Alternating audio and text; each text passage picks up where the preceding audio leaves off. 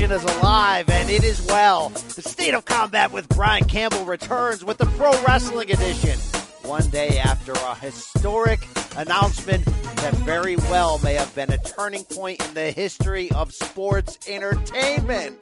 I am sick of sports entertainment. You know what, Joey? So am I. You're damn right. This ain't sports entertainment. This is pro wrestling, and it's back. It's thriving. It's fresh. It's new. It's damn near revolutionary, if you will, and I know you will. So sound the damn alarm already. Yeah, catch them feels. Feel that. Can't help but feel that. Feel all of that. Brian, I feel all of that, Danielson. I feel all of that. Draw your line in the sand, folks, and declare today, which side are you on? Are you a corporate or are you a rebel? Can you hear Jimmy? Do you enjoy steak? Do you drink the snobby IPAs? For me, I've said it before, and I'll say it once more. As for me and my house, we are friggin' all in. I'm all in. Are you all in, Brian? Oh, come on. I'm one of the leaders of... And for the record, Chief Brandy Officer, I'm all in on wrestling or whatever else that you were talking about right there. Wow, another story for another damn time. Is that what gets you off? Don't you understand? We get them off. They don't get us off. And speaking of a man who has been off at times on this revolutionary path, we will find out today where he indeed stands in the Great War. Let me introduce you to my co-host. Say hello to the bad guy. Oh, yeah, he never hedged. You can go back and listen to all the damn shows. He's the Silver King. Adam Silverstein. Hey now, the Silver King side, BC, is always the right side, and don't you try to tell these listeners anything different. Wow, the right side. I need to know. I'm going to draw that line right in front of you right now. I need to know, are you with me or are you against me? Why don't you just spit it out?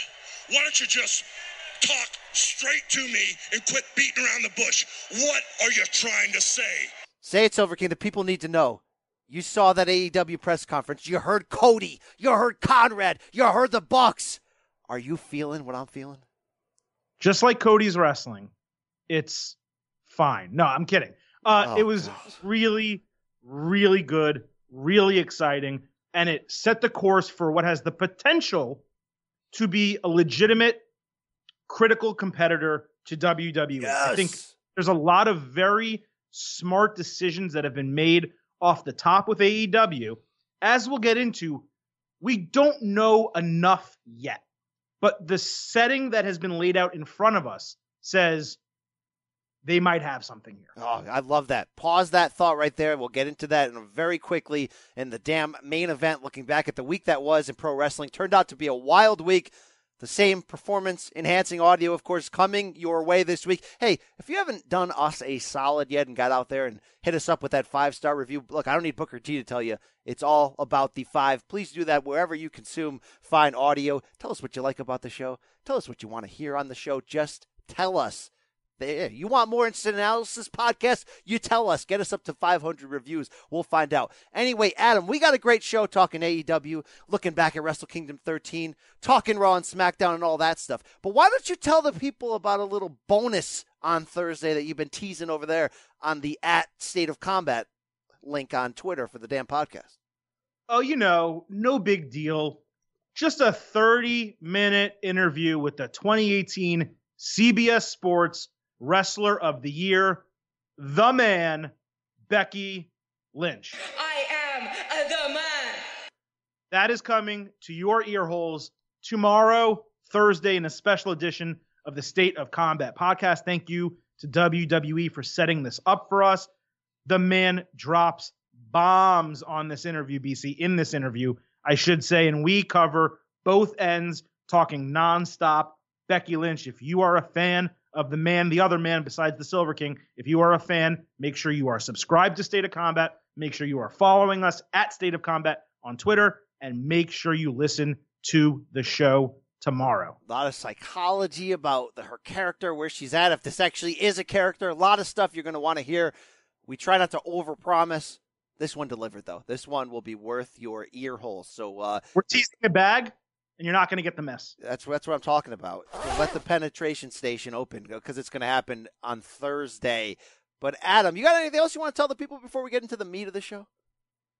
Not really. I'm in a real good wrestling space right now. My college football season is over. BC, speaking with Becky Lynch, watching Raw and SmackDown this week. I am ready for the road to WrestleMania. We are making major plans for New York, WrestleMania 35. I'm thrilled and extremely excited to be there. And we may have some opportunities for you fans to come see us. I don't know for sure.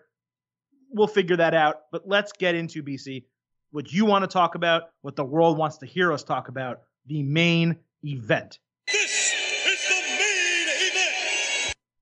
And we're going to start this off with a bang, the same way that AEW All Elite Wrestling started on Tuesday with a 1-hour rally outside of the Jacksonville Jaguars Stadium. Jaguars, not Jaguars. Yeah, what, people are hitting me up on this. What am I doing wrong here? Jaguars? That's what I say. What's wrong with that? Jaguars. Jaguar. I got some weird things in my vocabulary. My wife called the car a Jaguar? Yeah, Jaguar. Oh. My wife says I can't say things right. I always say, I can't figure out how to say ear hair. Yeah. I got issues. All right. Anyway, yeah. You call titles belts also. There's a lot of things wrong with you, but that's okay. Anyway. This thing started with a bang, and we're going to get into a lot of the minutia with it. But right off the top, they announced the early portion of their roster. Obviously, Cody, the Young Bucks, SCU, all part of it. We saw surprise appearances from Joey Janela, who's currently injured, and Penelope, who's his, I think, girlfriend, but also a talented wrestler as well. Britt Baker, who's one of the best independent women's talents. MJF, young guy, really good on the mic, and the two key names. Pac, you better know him as Neville, and the Ayatollah of rock and roll, yes, Chris Jericho. BC, what did you think of those surprise announcements? Were they actually surprises for you? And what did it tell you about where AEW is headed? There's a lot to say about this. I'm fired up about this. I really am. I thought this was a success. There were moments in the beginning, you and I were talking, didn't feel like a success. That YouTube stream was struggling. They were doing wide shots on a crowd that really wasn't big enough to do wide shots on. There were some audio issues. They pulled it together, though. Look, is Chris Jericho signing with them a surprise? No, not necessarily. But the fact that they held it out until the end as sort of a bonus, I thought really hit hard. And then you have him coming on saying, no, I'm signing on full time. This isn't like, I'm going to do one big match and then maybe go back to WWE. He said it himself. I am full time. And then he gave what I thought was really like the best speech of this entire show. I'm not here for the money. I already got the money. I'm here because I believe in doing something different.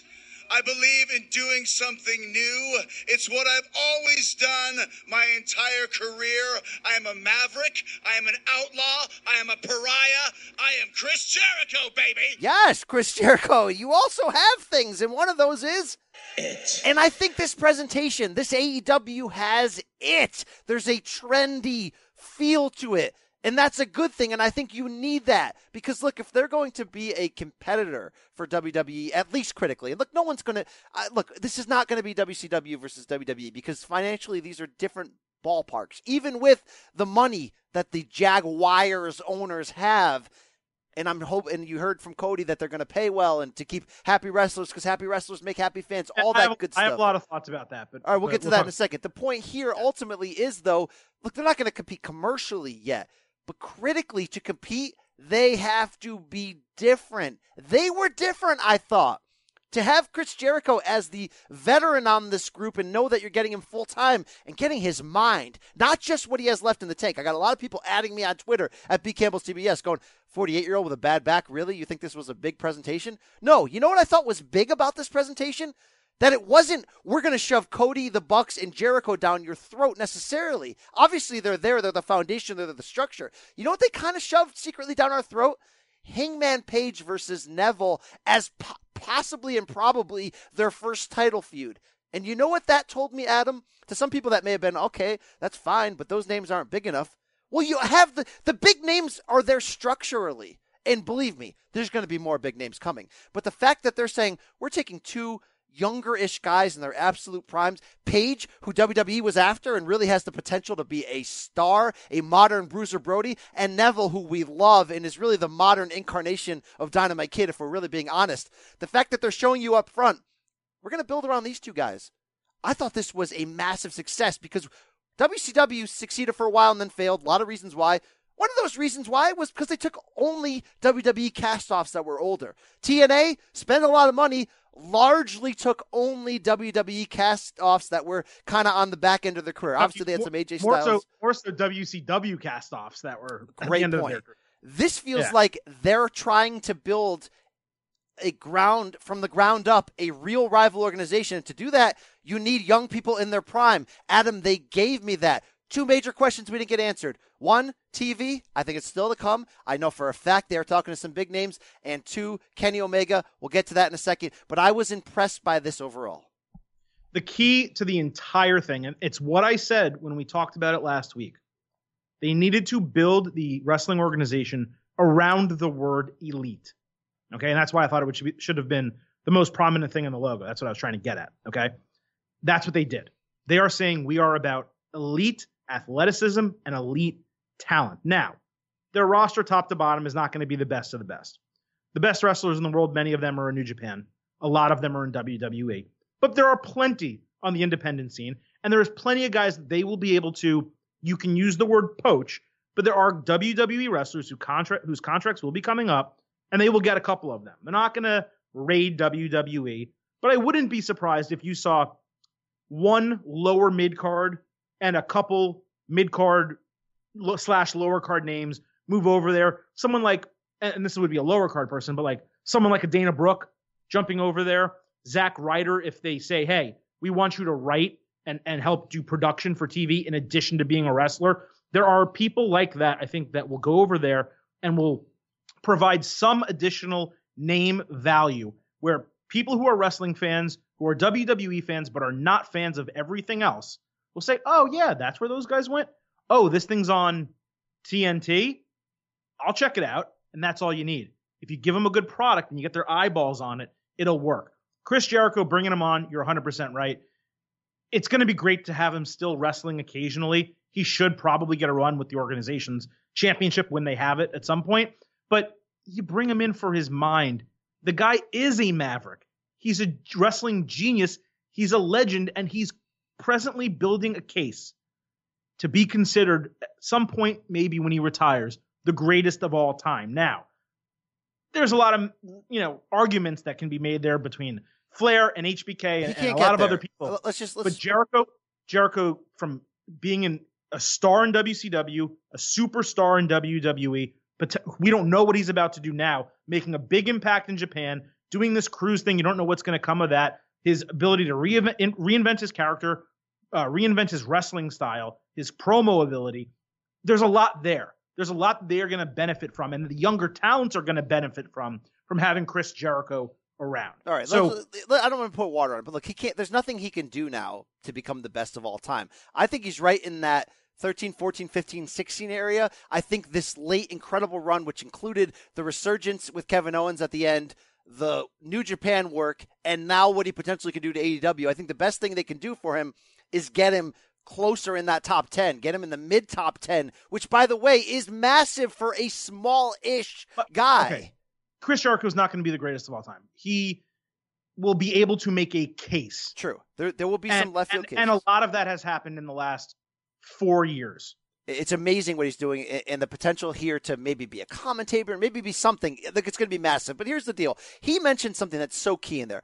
He said it's not about the money. I've got plenty of money. Obviously, not everybody in the wrestling business. Chris Jericho's getting paid. Right. But obviously not everybody in the wrestling business probably has the amount of money in the bank that he does. So this isn't universal across the board necessarily, but he echoed a lot of what I'm saying. He's doing this for the right reasons. Yes, come on, he's going to get paid, obviously, but he's doing this for the love and the artistry. And if anything was conveyed to me through what we saw in this press conference, by the way, this press conference didn't answer everything. So I'm not trying to jump out here and say, Starting tomorrow, we have a number two that's going to compete. Look, a lot has to come. We don't know if it's a weekly show. We don't know anything. But what they showed us is these guys are artists. These guys, the Bucks and Cody, weren't willing just to sell their soul for a large WWE contract because they've improved themselves on the indies. They're trying to change the business. They're really backing up what they're saying, all these catchphrases. And I do believe that. I believe these guys are artists. And I believe that's why when I said all last summer, don't be surprised if Daniel Bryan does jump. And you're like, you're crazy. Look, in the end, he didn't jump. He probably made the better move. But he's of that ilk, too. There are artists left within WWE who are like, I've made a certain amount of money, and that's fine. Now I'm in it more for the craft, the love, trying to do something that no one's done before. These people want to be part of the modern-day WCW if there can be one. I applaud them. All of us fans should applaud them. Unless you're somehow on the payroll of WWE, any fan out there, I guess I can understand being skeptical, but any fan out there who is rooting against this in any form, get off my timeline. Well, you shouldn't root against it, but I'm going to take issues with two things you just said. One, signing with WWE is not selling your soul. It's a joke. That opinion is washed. Okay? It's not like for those guys. For those elite guys, it's not. 40-year-old Brian Campbell, it's washed. No. Okay? It is. It's a terrible take because WWE, do they sign some people and not use them to their best potential? Absolutely. No one's making that argument. But you're not selling your soul when you take a job and get paid a shit ton of money to be a professional wrestler. You do if you care about the content. And be a worldwide superstar. Adam, do you lose creative control when you go to WWE? Yes, they're not WCW. Okay, so if you are an artist, an elite artist who believes that you are influencing your work and somebody like Kenny who's changing wrestling, literally changing the standards of wrestling, if you go to WWE right now, you are to a degree selling your soul. I don't think you can argue that. You're not selling your soul, Brian. You're not going to hell because you went ahead and signed with WWE. And for anyone that's thinking the Young Bucks and Cody turned down huge money from WWE and are not going to have the potential to make huge money from AEW, or maybe had those offers matched already by Khan, anyone who thinks that, I mean, you're not bright. And okay, these guys are getting paid a significant amount of money. They're not just wrestlers. They're executive vice presidents in this company. Why do people give up large corporate job opportunities to take a chance and start their own business when everything is telling you not to do it? Because they believe more in themselves and the craft. Nothing was telling them not to do it. Yeah, there's obviously people out there that are saying don't do it. I just heard Jerry Lawler's podcast. He was like, I don't care if I had $8 zillion, I wouldn't start a new wrestling promotion. So to try to act like there isn't doubt here and people telling them not to do it, come on. Jerry's like 67 years old. All right, here we go. We'll write it off. We'll write it all off. Come on. You can't. Look, it is selling your soul to a certain degree. No. Listen. They took a major risk. I'm not saying they didn't, okay? But they would not have been selling their souls to go to WWE, one. And number two, they're not paupers here. They're getting paid by AEW. So let's not make it like they're not making a ton of money. And it's a calculated risk, too. Because I don't know the numbers, right? Let's say WWE offered the Jacksons $2 million, right? And AEW is paying them $2.1 million. And AEW fails, okay? They go, hey, WWE, we're massive names with a huge following. Give us $2.2 million. And WWE goes, oh, okay, sure. Okay? It's a calculated risk. Their careers aren't over if AEW fails. They're putting themselves in the position to make a ton of money and be massive wrestling superstars, legends potentially. So I'm not saying that none of this is risky. I'm not saying that this is couched or anything like that. What I am saying is these guys they're not going to, I'm just going to stay with Ring of Honor. That's fine, Adam. All I know is there is a line in the sand now, okay? I'm on one side. A great portion of our listeners are on this side. But I think forever you are going to have to stay on the other side of that because you didn't believe in this from the beginning. You didn't want to believe in this from the beginning. You didn't think Jericho was part of the revolution. You didn't think All In was going to sell out. And you said this AEW thing wasn't happening. We shouldn't even talk about it. We got to get to a point on this podcast where you – stop lying to the audience. The proof is in the pudding, Brian, of our archives. Brian, we've done this. We've done this many, many times. The first time we talked about All In, we were of the same opinion that it would be difficult for them to sell out 10,000. Once the promotional machine got going and they started doing all this stuff, I was very right there with you saying they will definitely sell out. We had our sleuths, our longtime listeners, go back and talk about that all the time. You don't want to hear, because you don't want to be proven wrong. Well, what I was wrong about, the number one thing I've been wrong about is Chris Jericho. I thought he was taking a dip. of his toe into New Japan. He was going to have one match with Kenny Omega, maybe two, and come back. No. Adam, Chris, it's Jericho deeper than the words, though. What I'm saying is this. Even in the last 5 minutes of the show, people can hear the tone of your voice. They can tell exactly where you're really staring, and that's fine. Maybe you're a wait and see. All I'm doing is trying to call you on your crap. Maybe you're more of a wait and see guy. You're not going to believe until it happens, and that's fine. That's your choice. But some of us like that, man. Some of us on this show, we've wanted this. We've believed in this. It's happening.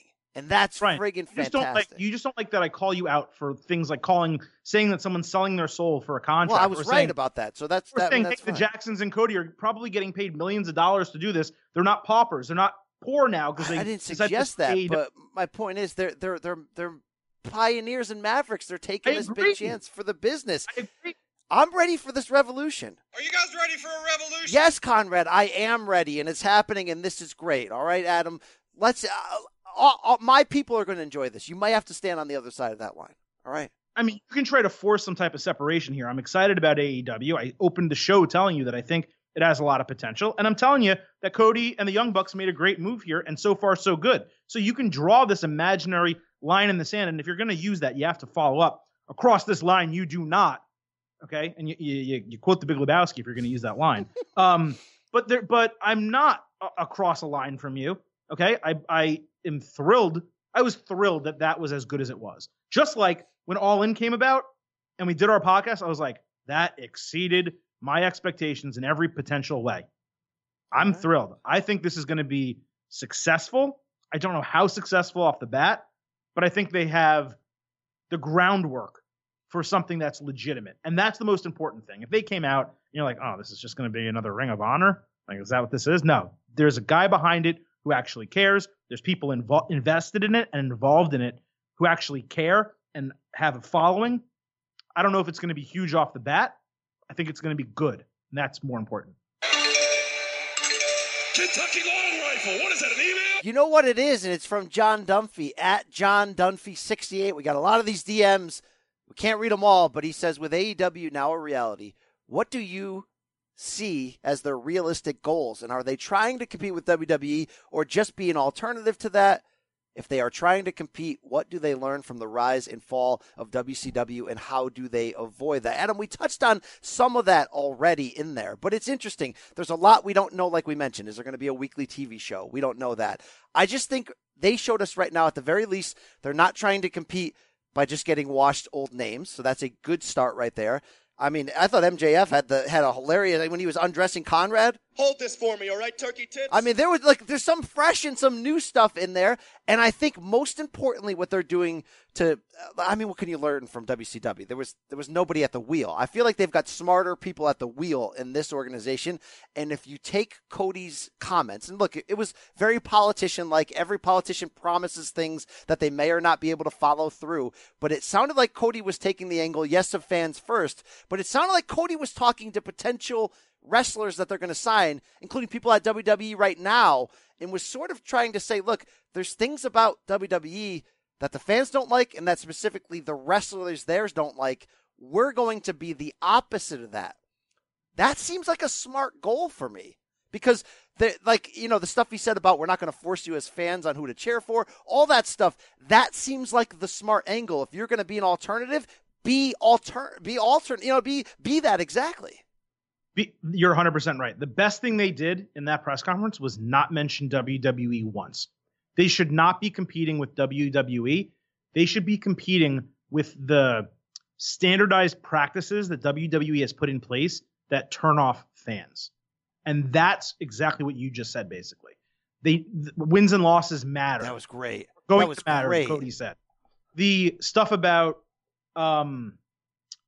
just the athleticism being the most important thing and not telling fans who they need to cheer for or against. And WWE doesn't really do that, but they do try to force things down your throat. And them saying, hey, we're not going to do that is good. Really what AEW is, and the reason that we're attracted to it, you and I, and maybe some of our other listeners and some wrestling fans maybe won't be, you and I grew up wrestling fans. You're washed at 40. I'm still in my early 30s. And if we were starting a wrestling company, these are the types of things that we would put into motion. Wins and losses matter. The storylines are going to be maybe not adult, but mature. They're not going to be all kids, and we're not going to force people down your throats. Oh, and we're going to give you some pyro because we know you like it, and there's no reason to cut corners. Cheap pyro, like but it was good cheap pyro. But pyro. Pyro's pyro, okay? It's better than none. It's better than none. So that's what this is. Tony Khan, I think, is in his late 30s, maybe? Yeah, I don't know his young age. I knew nothing about him coming in. He looks young. But my point is, this is the equivalent of you and I starting a wrestling organization, you know, and saying this is how we would build it. So I think it's smart. I do expect some legends to be joining this roster. There's been some murmurs out there about Goldberg. I don't really know about that. But he brings up the rent, and bringing someone like him in for one match against Jericho, right? They had that feud back in the day in WCW. Things like that are exciting and enough to move the needle without making Goldberg the biggest, the highest paid employee in the company who has creative control and is in the main event of every single TV show and pay-per-view, right? That's the difference from WCW. The lessons they can learn are, A, don't rely on stealing WWE superstars, and B, don't give creative control to anyone except the actual creatives. Well, yeah. Here's the thing, though. Here's the moment where I'm going to know that they really are different. And look, this is going to be a process. Step one was this press conference. I thought it worked. You thought it worked, too. The moment I know it's going to be different is when I see the first, episode or first show. And when those guys get on the mic, if it sounds fresh, new, unscripted, as if there's almost no rules. And I don't mean somebody coming on going F WWE, not that regard. Just you hinted at it. A little more adult, a little more off the cuff, a little more, hey, I want everyone on that card organically trying to turn themselves into the next Austin, right? You want everybody trying to fire at 12, just trying to go out there and do it. That's what I want. That's how I know it's going to be different. WWE is too scripted. We want that to change. The only way that's going to change is if somebody comes in and does it the old way. And I also think they really need to bring in more of these old school feels. All in worked because it was 50% new school indie and 50% old school. Maybe that's why NXT works, by the way, because it's kind of that same dynamic in different ways. But we got to have this old classic Jim Crockett Promotions, Dusty era feel to certain elements of this. I hope we get that. But look, we want to say all positives here. And some of the other facts, they're going to have the first event, what we know of, March 25th, Las Vegas, MGM Grand Garden Arena. They're going to have the Double or Nothing. They announced a second event in Jacksonville. Didn't announce a date. Did announce that there'd be proceeds going to gun violence victims, which was a good step forward. They announced the partnership with OEW, Oriental Wrestling Entertainment, who I really wasn't that woke on. Then you watch the videos and you're like, oh my God, these guys are what's next potentially athletically. We'll see. They're basically like monks who can wrestle. Yeah. So, but obviously this wasn't perfect. And we go back to of course, we want to hear from one of our rock solid guys. And by rock, I don't mean Dwayne Johnson. I mean Mount Rushmore, right? Well, we didn't do that this new year. We still owe the fans that. Maybe next week we'll unveil the other three spots to start 2019 of the fan Mount Rushmore. But the only guy whose face is carved in there is Tristan Adelano, @Adelano_Tristan. Know this name because we love this guy. He says, what did this low-budget press conference really do to make you feel like they pushed the bar enough? Whoa, we are the bar. There were already rumors of Double or Nothing, so that was confirmed. And yes, that is good, but not really news at this point. I don't know. No TV deal, no business model was really presented, no real talent surprises. I'm all in on AEW, but I'm all out on this press conference moving the needle for me. Adam, I wanted to read that and set that up for you, because you're a little more sober, maybe negative, but sober in this process. Do you agree with what Tristan's saying here? No, I thought the press conference accomplished what it needed to, and that was really the most important thing. It said front and center, we're going to be a little bit different. These are the bases, these are the tenets of our business model. This is how we're going to be different from the competition without talking about what the competition is, but they're an upstart organization. They're not going to come out and be like, hey, we're going to be on every Tuesday night live on TNT from 8 to 9 p.m. It's not going to happen. And their first event is in May. You have to remember, these guys just got out of contract. So they could do whatever planning they might have had to do, but they still had to work for NJPW and do their other responsibilities that they had until January 1st. So they're really just kickstarting here. There doesn't seem to be an organization like AEW went so far as they created logos and Twitter accounts and social media and all this. They don't have a website. Like, I could create a website for them in 15 minutes, and they could probably do one. They own the Jacksonville Jaguars in Fulham. They have people who can put up a decent website and do it in a day. They don't even have a website. So to expect them to announce a TV deal, major partnerships, all this other stuff, I think that's expecting a little too much. Look, they gave us Pac and Jericho. That was enough excitement for that press conference. There's going to be more. Being the Elite is on every week. They're going to have the ability to start setting up promos, making announcements on the show. We don't know what's going to happen to that, what it's going to become. But I disagree. I agree that maybe not much news was made. But hey, the story we wrote, I saw it on CNN, saw it some other places. Chris Jericho. Yeah. They signed Chris Jericho. And I would have almost been a little more leery if this was over-the-top production. If this thing had been like they spent $700,000 on this press conference, sometimes when that happens, you're like, can they really back this up? I like the raw kind of bare bones mom and pop feel because that's what it is. They made it about the wrestling. They made it, like we mentioned, about guys that are more in their prime. I'm happy with that because, again, Cody and the Bucks and Jericho and Badass Billy Gunn, these are already big names. We're going to know if you're a casual or lapsed fan.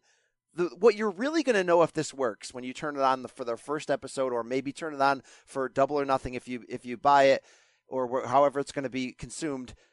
You're not going to know it by looking at Cody on the microphone. You're going to know it by the quality of the wrestling and the feel. So going with these younger guys, I thought it was a positive. I thought this is a good feel all around. I want to read you one more DM though, and it comes from S Balboa at Grump Handle Slam, one of our unsung listeners. He says, do you think the signing of Jericho and Pac, the rumored TNT deal, which is out there, and competitive pay, which is timeout, that is something Cody mentioned and Brandy mentioned, that women will get paid equally.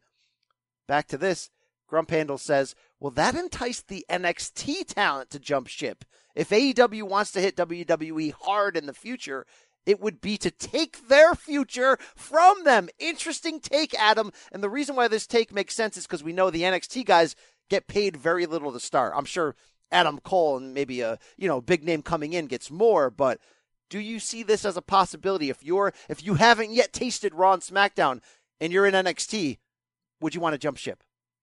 I don't know. They call up guys pretty quickly with decent regularity.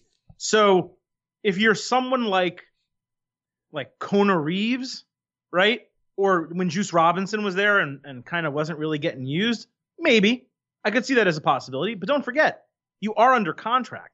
And WWE's probably going to know, or you would expect the talent might tell them, if AEW is going to reach out, with a contract offer, they have the ability to sign them to a WWE deal, counter, do whatever they want. Like, you have to remember, when we talk about the pay scale, so I think it's great what they're doing with the women, where basically what they're saying is women main eventers will get paid what male main eventers, and all the way down the card. They're not just saying like that Britt Baker is going to make what Kenny Omega makes. And we'll talk about Kenny in a minute. All right.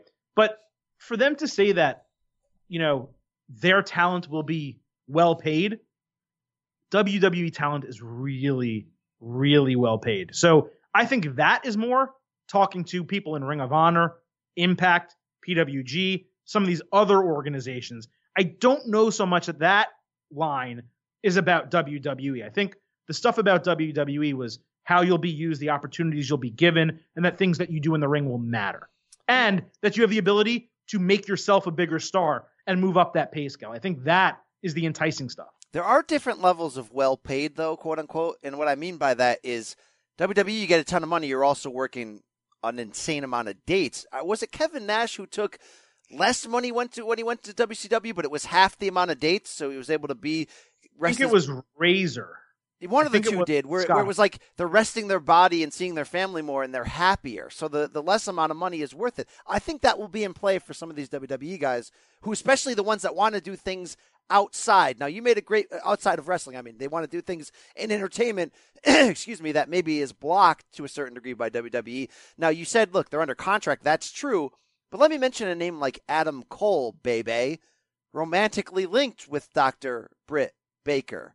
From the indies, friends with all these dudes. If I'm WWE, and I obviously don't know Adam Cole's contract situation, I get that guy in the main roster tomorrow to get a taste of what Raw and SmackDown and those big crowds feel like, so that he's not doing pillow talk with Dr. Britt going, man, how do I get there? I could be the face of AEW. A couple things, okay? If you don't think Undisputed Era is getting called up by May, which is, you know, and you don't think their contracts last through May, then I don't know what to tell you. They are.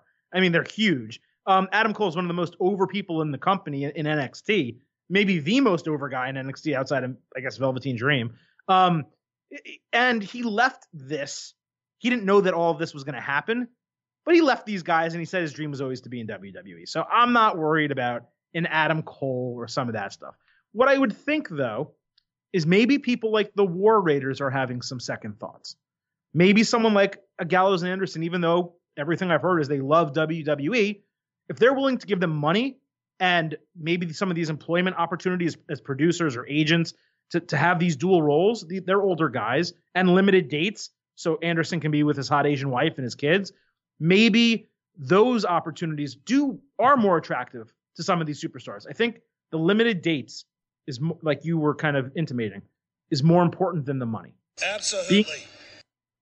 Being able to be on the road less is really key. But look, we have a lot more show left. Before we get out of AEW, the one thing that was not announced, to no one's surprise, was no Kenny Omega. Yeah, this is the elephant in the room. We held it off for a reason, but this is almost the biggest, outside of the no TV deal yet, this is the biggest thing that has to be decided. And it matters massive, Adam. Yeah, it's bigger than the no TV deal. But so Kenny Omega, look, it's very simple. His contract isn't over yet. It ends at the end of January. With NJPW. I don't think with NJPW, I don't think it's a surprise for anyone. Kenny Omega is going to AEW. Like, do we need to actually argue that? I think we do. I think he is, but for a day and a half, especially when he came out and told that Tokyo outlet that he was done with NJPW, and some people think that was a surprise to NJPW, and then we all thought it might have been a work. But there was like a 2-day period. My DMs are filling up with our listeners, and I'm like, oh, wait, is he really going to WWE? And the reason why I believe this, shout out to a guy we love at CBS, Jack Crosby. He came in my DMs with a good take where he was like, the throne is empty at the moment. Roman Reigns isn't there. So if there is a time where you can entice Kenny with not just change your life money, with break your life money, and say, I'll give you the top spot. Look what I did to AJ in 2016. This is Vince talking, by the way. I wouldn't want to believe it because I believe Kenny Omega. God damn it, pal. Look what I did with AJ in 2016. Exactly. I want to believe, and I do believe in my heart, that Kenny's more about the artistry, more about changing the world, more about everything I've been saying for 2 years on this podcast that he is. So that's why I think he stays. But I'm not going to lie. For 2 days, I was like, maybe he would go because he's 35. He knows what injuries feel like. And if his friends are leaving and they won't be in NJPW anymore, for all we know, then it's interesting. But, Adam, I think this is a game-changing move. He's the best wrestler in the world. I don't lie when I made that crazy comment last year when we had Nick on, and I'm like, I am not sure yet, but I feel like I'm watching the best to ever do this. And I know some of you out there don't think he's good on the mic, and I see those tweets. I see those DMs. He's great on the mic. He's everything I want him to be on the mic. He's unique. He swears a lot in NJPW. He's great. He's the best I've ever seen in the ring. I said it. I believe it. And he needs to be there, Adam, for this to really, really, really work. He has the opportunity to be the best in-ring wrestler ever. And I think he's making that case already and has a few years left to really make that case. I think all-encompassing because he's so cool. But he's not. Cool factor. He's not. The cool he's factor. Not. All-encompassing. All-encompassing. He's not. He hasn't done it. There's a couple things. Honestly, you have to do it on the biggest stage. He hasn't done it on the biggest stage. And that is a no, it is. It's right, and he'll do that when he's 40. Obviously, he's going to. I don't know that he will. If AEW actually works, why would he ever leave? It doesn't make any sense. He's a signature star. It wouldn't make any sense if that happens. But to put him on a level with the combination of a Flair or a Michaels, he's not there. He's there. He exceeds them in the ring, but he cuts a decent promo. BC cuts a great. 75% of them are in Japanese. No, okay, cuts a great promo. So let's just not go overboard, and I have to bring it down to earth. I'm gonna do a backflip overboard. None of you are on my level. It's true. This guy might be the greatest ever. I'm telling you this. This guy is. It's not just he's the flavor or the special of the moment. He's everything. Do I think AEW could survive without him? Yes, but I have questions. if the Revolution... No, it's not questions. I know it. The Revolution can't be the Revolution that my heart wants it to be without Kenny in that front seat. Yes, I believe Cody's more important behind the scenes, but Kenny in that front seat with him, he's got to be the face of this. Oh, there's no question about it. And by the way, people forget Kota Ibushi is a freelancer. So you're going to see Kota Ibushi there too. And no one should be surprised when you do. And when you do, you're going to have maybe the two best in-ring performers in the entire world in a new upstart promotion with a couple of guys who really know how to book. And it's going to be really interesting to see. The key with Kenny Omega, and he's definitely going to AEW. I never thought otherwise. The reason why he should go to WWE from a selfish perspective is they have the hands on board right now where you're talking about 3 to 4 to 5 years of epic feuds, epic matches, epic rivalries, and his star would become so massively great that he might actually compete with a Shawn Michaels or a Ric Flair for greatest of all time. Let's live in that. Let's live in that moment. Styles, Bryan, Almas, Rollins, Kofi, Big E. Like, I'm just... Hold on. Don't give away the bag yet, because I'm going to ask you a DM slide right now. I want you to live right now in the mindset that he is going to WWE. Let's pretend he is. We don't know for sure. Let's pretend he is. One guy competing for that Mount Rushmore spot is my good buddy and your chief adversary. Remember, it used to feud with Thomas Jordan Sutton? We haven't heard from that guy in years, ever since you took him out in that feud. Right now, you and Bob Backlund's one of the hottest feuds in this show at Talkbox, and this is what he said. We're not even feuding anymore. Go ahead. Says, "Slide, you blocked him." All right, I'll never forget that. He tweets at me. He tweeted at me 7 times today. All right, Go ahead. Back in your DMs like little Nate's rushing to make a 3 count. My question of the week is how each of you would book Kenny Omega's first opponent in the WWE. Who is it? What's the result? And then who is next? You both would have very different takes, I think, and I'd be interested to hear #MattRiddleIsTheTruth, #TalkBucks for Mount Rushmore. Wow. Put a lot of things out there. Adam, I want to give you the floor first. Let's say Kenny came back. Even though we think his contract with NJPW is up after the Rumble, let's pretend he comes back and wins the Rumble. How do you book him for WrestleMania? Well, I don't have him win the Rumble if I'm booking. First of all, you don't put yourself over. We put you over. That's how it works on this show. You don't get yourself off. We put you over. What I would have him do is walk right into the Royal Rumble, throw AJ Styles over the top rope, and feud them for the next 2 months. First match at WrestleMania 35. All right, that's interesting. Here, I think... to make the largest splash to the public, because look, there's going to be a lot of WWE fans who have heard the name but have never seen 1 second of Kenny Omega, to make the biggest splash, just like the first night in jail, by the way, you got to go up to the baddest MFer there is, and you got to take him out. So here's what happens in BC's world if Kenny took that cash, and let's say he convinced VKM for a little bit of creative help and control, and he walks in and he wins the Rumble, and he calls out Brock Lesnar, and he beats Brock Lesnar clean at the damn Mania. Because I think you do. You can't have him come in and be like, here's a special wrestler. You have to have him come in and be like, he's filling Roman Reigns' chair, and he might be the greatest of all time. Like BC said, listen to State of Combat every Wednesday for more. And then, Adam, you go AJ Styles into SummerSlam.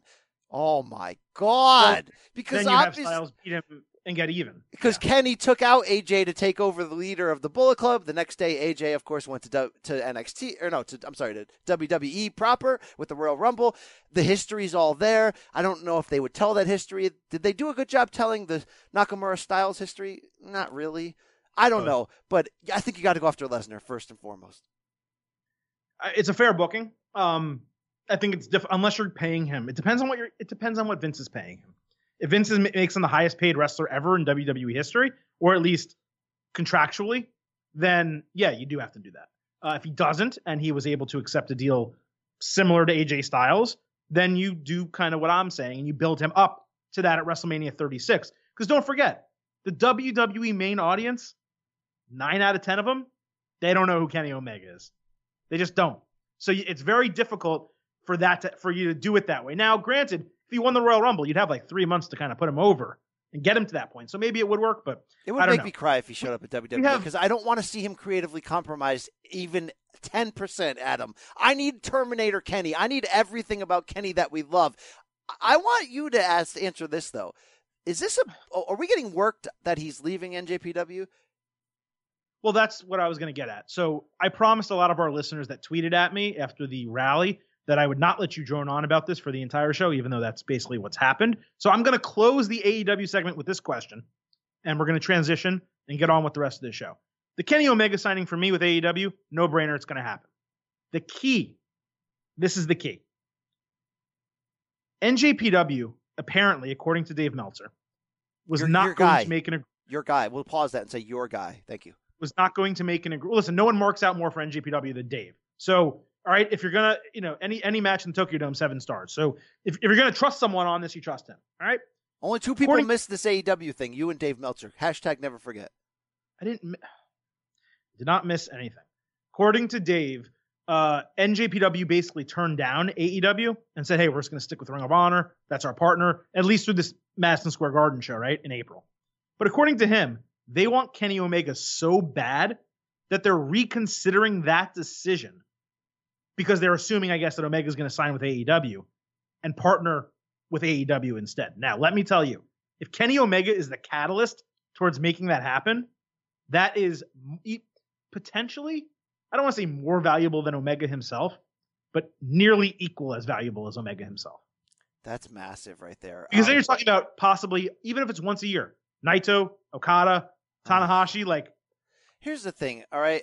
I thought, like I've said it before, I thought this Revolution ship was more about NJPW than it was about Cody and the Bucks and Kenny. It turns out I was wrong. Turns out Cody is a monster in what this Revolution really is. Because NJPW was the platform where I saw and tasted change, something different for the first time. We're going to talk about NJPW Wrestle Kingdom 13 briefly in a minute, Adam. But I felt and learned something about this when I watched this show. If Kenny Omega's not with NJPW anymore, you ready for this? I'm not with NJPW anymore. I realized that he's a lot of what I love about NJPW.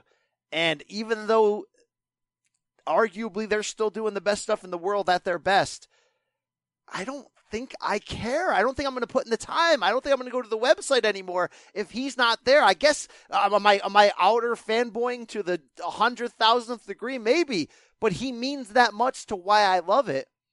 And they need to keep him. They need to keep him big time. And if he is going to straddle the line between NJPW and AEW moving forward, we all win. Wrestling wins. Well, there's no argument that the business takes a hit without Omega in NJPW. And, I did think Omega was going to retain, even though I after G1, I kind of put the storyline together of how Tanahashi would win the title back, how much sense it would make. But ultimately, I thought Omega would retain. He's only been champion half a year. And, why would you build him up to such a level? The guy to finally topple Okada.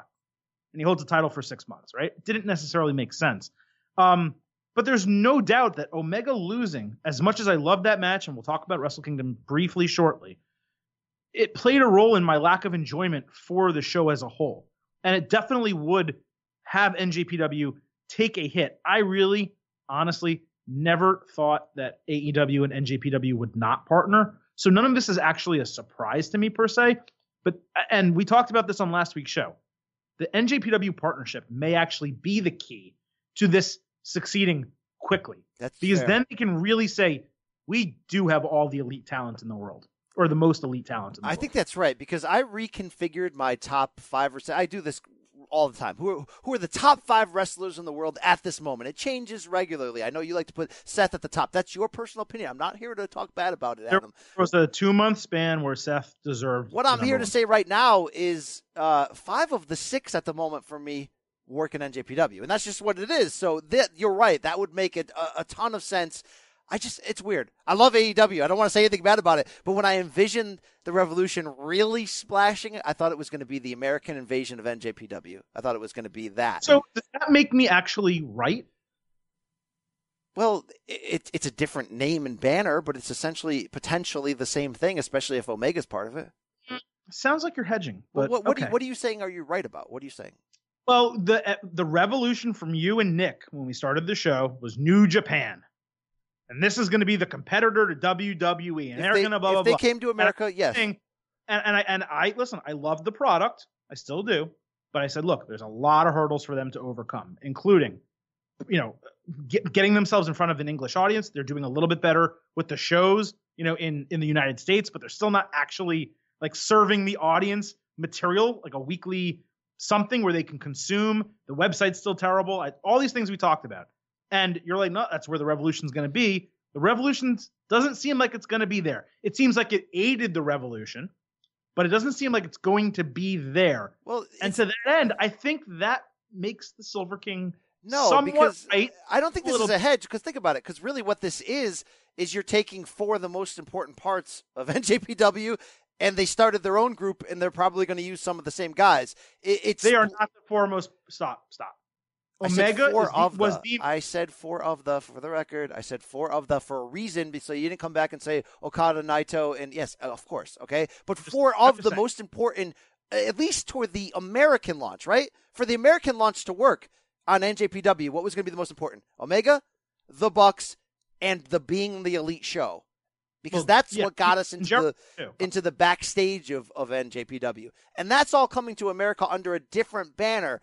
I don't, you know, it surprised me. I thought it would be more NJPW. I did always leave out there that one of these days everyone's going to pool their resources together.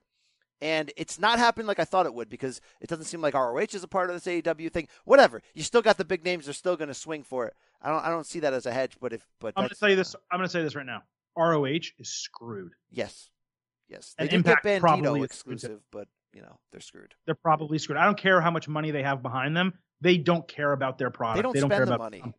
No. They're still playing 1,800-seater places. They don't spend the money. They are screwed. I would be surprised if AEW ever has a crowd smaller, like for like a pay-per-view, like one of these bigger events, like smaller than 5,000 or 6,000. And sometimes they can't even get 1,800, like you're saying, ROH. So forget them. BC, we have a lot of show left, and we have gone on about AEW for a long time.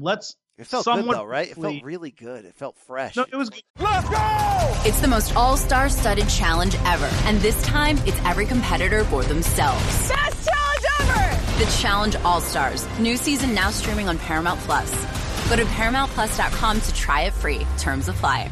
No, it was good. I like talking about it. But we have a lot of show left. Let's briefly talk about NJPW Wrestle Kingdom 13. Break it down, some analysis. Going into it, we said it on last week's show when we previewed it. Being the Elite, not actually helping promote Wrestle Kingdom, really took it down a notch, and we saw why.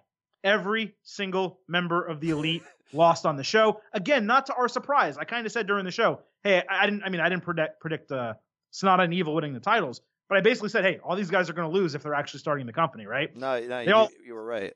Silver King was right in the end, and look, it felt like a flat tire coming in, like it was weighing down our potential love and excitement for Wrestle Kingdom 13, and I think it actually played out that way. Let me remind you of a simple truth that Kenny Omega has said before. Without the Elite, wrestling is boring and it sucks. And to see them all lose and sort of be afterthoughts at the spin-off, you know, I thought New Year's Dash, I didn't even end up watching it because it didn't feel like it was going to offer me anything personally. The Wrestle Kingdom 13 was fine. It was fun. Some of the matches were good. Some of the matches under-delivered what we thought. But, again, this felt like a weird, like, you ever give your notice at a job, but you in those final 2 weeks, you still had something really important to do, like a giant project to work on or roll out, and you're doing it, but your heart's not in it anymore, and your other coworkers know you're not really part of their team anymore. It felt like that watching it because... You mean like you with the long-form at ESPN? It's a great point. It's just like, it felt like that watching this, that why do we care? Why do I care so much about the Revolution and NJPW? Because I feel like these guys changed wrestling and they changed my heart as a fan. They made me believe that things could actually, that we spend all this time as fans, Adam, reliving the 90s in our head, going back on the network saying, why can't it be like the 90s? As WWE fans, think about it. What percentage of your time as a WWE fan do you complain that today isn't what it could be and isn't the 90s? NJPW was the thing that said, no, we're going to do it different, and it's going to be amazing. I lost that feeling watching this show. Maybe it's just me, but I lost it, and a part of my heart sunk out. And yeah, the show was fine, dude. It was fine. By the way, Naito, Chris Jericho, and that co-main, I thought it was really, really good. I thought Naito carried Jericho, and Jericho for his old man spots, and yeah, it had to be a no DQ match. There's always got to be a stipulation, I think, for Jericho to compete on the super elite level. They told a really fun story in 22 minutes, and I loved that match to the point where afterwards I'm like, Naito's the third best wrestler in the damn world right now. I'll tell you the order. I've been singing Naito's praises for a long time. You're damn right you were. Kenny number 1, Kota number 2, Naito 3, AJ 4, Okada 5 right now. Thank you. Number 6 is Will Ospreay, by the way. Number 6 is Will Ospreay. He is Adam. He's not. That's really crapping on Okada. That's unfair. He's carrying around red balloons. I don't need him anymore, Adam. He didn't. He was in Rainmaker gear. Hit the DM slide button. Oh, yeah. All right. So Rib Sauce, Eric, he wants to know if BC is going to say that Cody Juice was a great match so he can die laughing. Yes. And if you didn't... all right. I'm going to remove the fourth wall here, okay? Oh, my God. You want to know what infuriates you as a wrestling fan? Adam's constant... black lining on the silver cloud. Okay, I watched Will Ospreay, Kota Ibushi. Wait, no, I'm not letting you off this. I was insanely enthralled. Stop. Insanely. No, you cannot tell me that Cody Juice was a great match. Oh, did you say Cody Juice? I thought you said Kota Ospreay. No, you didn't even listen to me. Cody Juice. Oh, Cody Juice. Yeah, it was. As Adam would say, it was fine. It was worse than fine. Cody Kota was a 4.5-star match, and I still can't. That may have been. You know what that may have been? You saying that last week. That is one of the worst things that you've ever said on this podcast, and I still believe that, Adam. I got a lot of support for that take, by the way. A lot of support, and this match was awful. I'm not going to say Cody mailed in. He mailed it in. Fair. He 100% mailed it in. I don't think that's totally fair to him, but it proved me right. That match proved my take last week. No. Damn right. Now you can go ahead about the Ibushi. Yeah, now I'm going to bring up a match called Will Ospreay versus Kota Ibushi. And look, it's time. It's time.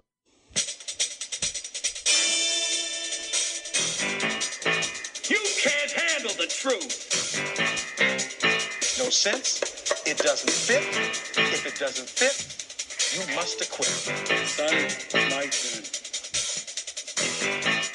Look at this rap sheet. Here's a lot of shit to go, man. Come on, let's go. I'm gonna put you on trial here, Adam. After Will Ospreay versus Kota Ibushi happened, let's remind you, it was the first match on the main card. They only gave him 18 minutes. They didn't give him 47 minutes. All right. Yeah, we knew this had potential to be 18 stars. Yeah, Kota Ibushi got a concussion and was badly injured at the end, so it wasn't the finish we all would have known and loved. This match was spectacular.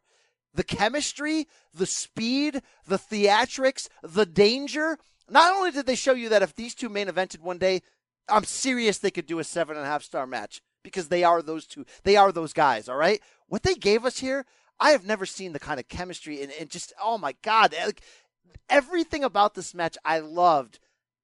And then Adam comes in, offline, not on the show, and says, match was meh. Yeah.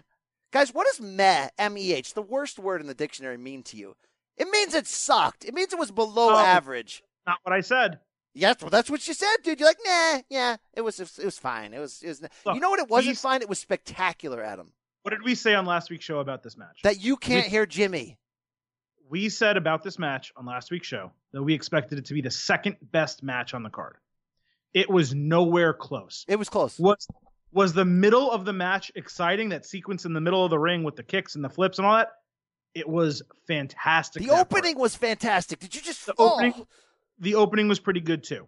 As a whole match, them getting 18 minutes, finishing in that manner, it fell far below my expectations. So... All right, what was your expectations? A 5-star or a 17-star match? What was your expectations? Like a 6-star match. Like, it was a freaking 6-star match. So if my expectations are 6 stars, just like blowing me out of the water, which is what everyone expected and told me that this could be, and it's 3.75 or 4, that is a meh. First of all, it was 4.25. First of all, okay? It really was. It was a 4.25 match. You're over a quarter of a star, but okay. Second of all, remember AJ Styles, Samoa Joe at SummerSlam? Remember, it reached a certain point where you're like, this could be the match of the year, and then it had that abrupt finish. Yeah. You know what we didn't say coming out of there? Yeah, we were in the dirty bed sheets. Yeah, we told a lot of truth on that podcast. But you know what we didn't say? That match was meh. No, we said that match ruled, and it could have been a classic had it had a different finish. Ospreay Ibushi ruled, and Adam, it could have been a classic with a better finish. It could have been, but it wasn't. So now it's meh. Now it sucks. Now, come on, get out of here. The moment watching it, expecting greatness, I didn't get that. I mean, you can't argue that. It's inarguable. I did and I will. I did argue it and I will. Okay, well, fine. You can, but you're wrong. I've been watching wrestling since you were in diapers. 1984, brother. When you were still pooping in your diapers, dude. Just so you know, okay? That's, by the way, exactly correct. I was pooping in my diapers in 1984. And that is when I started watching. Thank you. Thank you. Very funny. I thought the Okada-Jay White match was better. I liked it. I liked it a lot. I don't know if I'm ready. I get why they're doing this. I get why NJPW, unsure about the future, they just lost some big names. I get why they're saying, look, Jay White might be our guy. He's young. He's in his prime. He's got a certain look. That look will work for a U.S., potentially for a North American crossover, potentially. Even though we just praised him for his work in the G1, I'm not sure he's ready to go against Tanahashi in like a main title feud, and that was sort of the angle and push that they gave him. Well, he might be their Gaijin, more important than anything else, because they don't really have one anymore, at least not a number one guy. I think he is it, and I think that's where that comes into play. But let's talk about the main event as well. Tanahashi winning the IWGP Heavyweight Championship over Kenny Omega. Look, this has been the year of Tanahashi, obviously dating back to 2018 in the G1. This guy worked injured in 2017, comes back, is operating at a level against Okada, Ibushi, Kenny Omega that really deserves praise. This match was incredible. I'm not going to say it was better. I mean, it definitely wasn't better than Okada Omega 4. Probably wasn't better than any of those matches in the series, but it was pretty damn close. I mean, that match was above 5 stars for me, maybe 5.5. I thought it was fantastic. I thought it was the right finish. And I thought the fact that Omega never hit the one-winged angel was clutch in that match. It leaves the door open. And certainly you had Kenny afterwards giving the kind of quotes saying, like, I'm not finished with Tanahashi yet. He didn't get the best of me. I don't think he actually beat me, even though he won, which kind of makes sense that there's more business to be done. They did 40 minutes. It was a great match. So I'm not here to give you a Silver King meh and try to crap on it and delude what it was. Well, yes, because it was a great match. It was a great match. It was, to me, a 4.75 star match. It was really, really damn good. But there were elements of it that robbed from my personal fandom. Once Kenny lost, you're like, oh, wait, is he gone? You know, that part of it. And even though you're right, Adam, to praise Tanahashi for how much he shouldered. I mean, he carried them through some tough financial times when this company was not where it is today. And of course, he fights hurt all the time. And he by the way, loves the Dynamite Kid autobiography and lives and dies by it. And it's the idea that you go 100% all the time, even through injuries, even if it means a short career. Only this career's not short. I mean, he's been doing something incredible here. But tell me if I'm wrong. This booking and this finish felt too John Cena WWE to me. It was too safe. I get why it was safe, but it was too safe. And it left me a little bit like what NJPW does is they send you home happy. They send you home extremely happy all the time. Maybe I'm caught too much in my Kenny fandom at the moment. And that's true. Like Nick Costo says, he's so good that you cheer for him like he's your favorite baseball team or NBA team or college team. You just want him to win. I felt like a little like bomb, bomb after this. I don't know that I felt that way. I was rooting for Tanahashi in the match. Maybe that's why. I thought it was extremely well done. Kenny hitting the high fly flow, some of the reverse Ranas, and I don't know. I don't agree. I just don't. I enjoyed that match thoroughly, top to bottom. I thought it was well done. I thought he gave it his all. Didn't hold anything back. Good table spots. Great table spots. Right. They dented one. He put a head mark. And by the way, this was, I'm not crapping on the performance they gave. I'm more talking about my fandom knowing things outside the ring. I didn't necessarily love the booking of Ace winning here, but they both sold out, and this was a dream matchup. So if we do never see it again, this got the placement and storyline it deserved. I mean, this is great. This was great. Well, you do notice that, you know, I think Omega signs these like either 1-year deals or even if they're 2 years, they end at the end of January, which is the end of Wrestle Kingdom. There's a reason he never won the title at Wrestle Kingdom, because his contract kept ending 30 days later. That's why he won it at Dominion. So if you have him winning at Dominion, his contract expires into January, and he doesn't give you an answer one way or another by the time Wrestle Kingdom rolls around, you can't book him to win. All right, you just can't do it. Let me ask you this. If that night before WrestleMania, New York City, Madison Square Garden show has Omega versus Tanahashi 2 for the damn title, does that work? Obviously, you're going to have more names on that card. But that works, right?